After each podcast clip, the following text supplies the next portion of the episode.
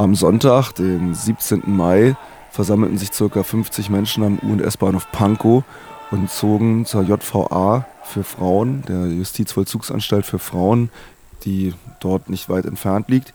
Sie gingen dahin, um die hungerstreikende Gülaferit Ünsal zu unterstützen. Regelmäßige Hörerinnen und Hörer von Radioaktiv werden sich vielleicht erinnern, wir haben vor 4 Wochen bereits darüber berichtet, dass sie in einen Hungerstreik getreten ist gegen Schikanen der Anstaltsleitung. Und dieser Hungerstreik dauert immer noch an. Am Sonntag, den 17. Mai, war sie in ihrem 42. Hungerstreiktag. Und ich war dort mit meinem Mikrofon. Ich habe einige Beiträge aufgenommen. Zuerst einen über Gülaferits Hungerstreik selbst. Ist sie 42 Tage im Hungerstreik. Die Knastverwaltung zeigt sich bisher komplett uneinsichtig und verweigert jegliche Kommunikation über ihre Forderungen, die de facto nur die Einhaltung ihrer Rechte bedeuten. Durch diese Verweigerungshaltung riskiert sie mit jedem weiteren Tag das Leben von Gülaferit. Gülaferit ist eine politische Gefangene, die zurzeit im Frauenknast in Pankow einsitzt. Im Mai 2013 wurde sie vor dem Berliner Kammergericht wegen ihrer vermeintlichen Mitgliedschaft in der revolutionären Volksbefreiungsfront, die HKPC, nach dem Terrorparagraphen 129b zu 6,5 Jahren Haft verurteilt, weil sie angeblich Spenden gesammelt und Schulungen organisiert hat. Große Teile der Anklage beruhten dabei auf Informationen türkischer Sicherheitskräfte. Dass beim Zustandekommen solcher Beweise in der Türkei Folter keine Seltenheit ist, war für die Richter nicht relevant. Im Knast ist Gülaferit massiven Einschüchterungen und Schikanen durch die Anstaltsleitung und unsolidarische Mithäftlinge ausgesetzt. Ihre Forderungen sind die folgenden. Erstens, die Aushändigung der Zeitschrift Yürüyüş. Zweitens, die tägliche, zeitgerechte Aushändigung der Zeitungen Hürriyet, Özgür Politika, Junge Welt und Taz ohne Entfernung einer einzigen Seite. Drittens, erlaubte Buchsendungen dürfen nicht willkürlich und illegalerweise in die Buchhandlung zurückgeschickt werden. Viertens, alle legalen Zeitschriften müssen mir ohne jegliche Antragstellung und Anfrage um Erlaubnis ausgehändigt werden. Fünftens, alle Bücher, Zeitschriften und Postsendungen müssen zuerst vor meinen Augen geöffnet werden und dürfen nicht beschlagnahmt werden. Und sechstens, faschistische Komplotte, Provokationen und Mobbing müssen beendet werden. Seit dem 13. Mai sind auch Yusuf Taş, Özgür Aslan, Mustafa Doğan und Sonur Demiray in einen Solidaritätshungerstreik mit Gülaferit getreten. Sie wurden genau wie Gülaferit auch nach dem Gesinnungsparagraphen 129b wegen der angeblichen Mitgliedschaft in einer ausländischen terroristischen Vereinigung verurteilt.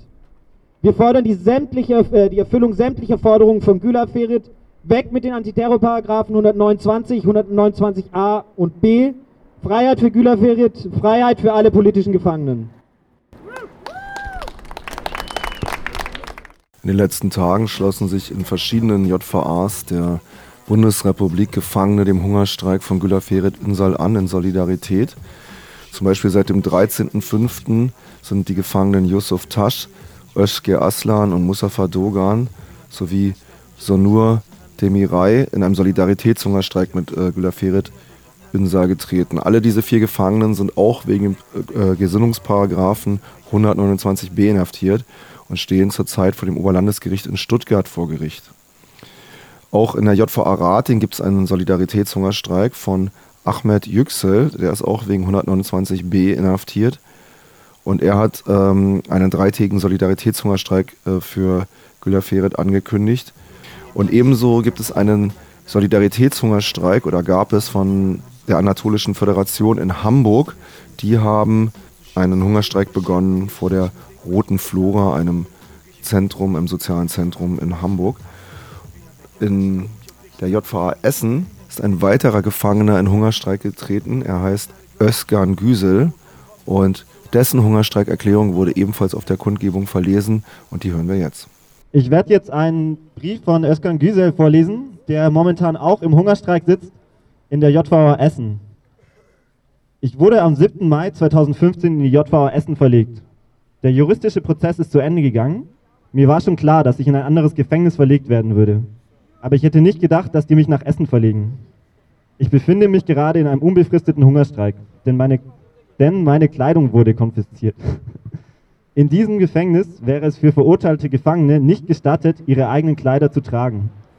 Meine elektrischen Gegenstände wurden mir nicht gegeben. Mein Fernseher, mein Radio, mein Wasserkocher mein Verlängerungskabel, mein Antennenkabel, Tischlampe, Nagelschere, Waschpulver. Ich habe den Aufsehern gesagt, dass ich das nicht akzeptiere.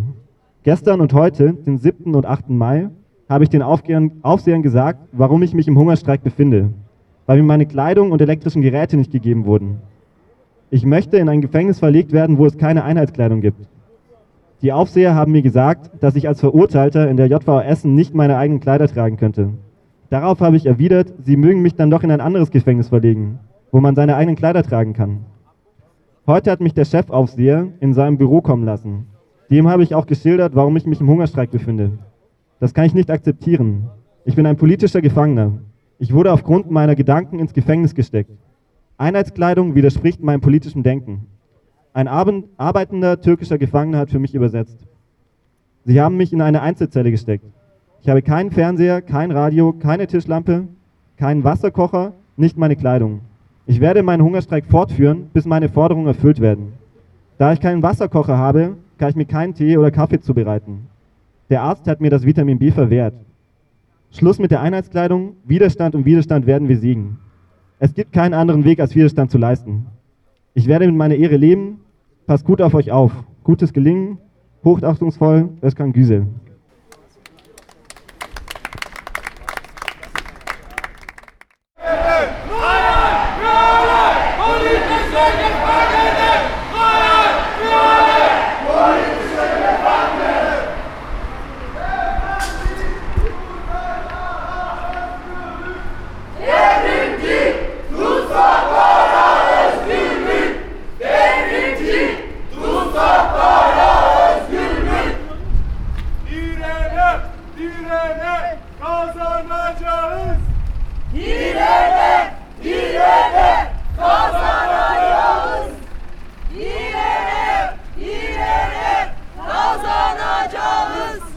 Die kleine Demo zog dann los, begleitet von einem größeren Aufgebot Polizei. Also der deutsche Staat lässt sich das wirklich was kosten.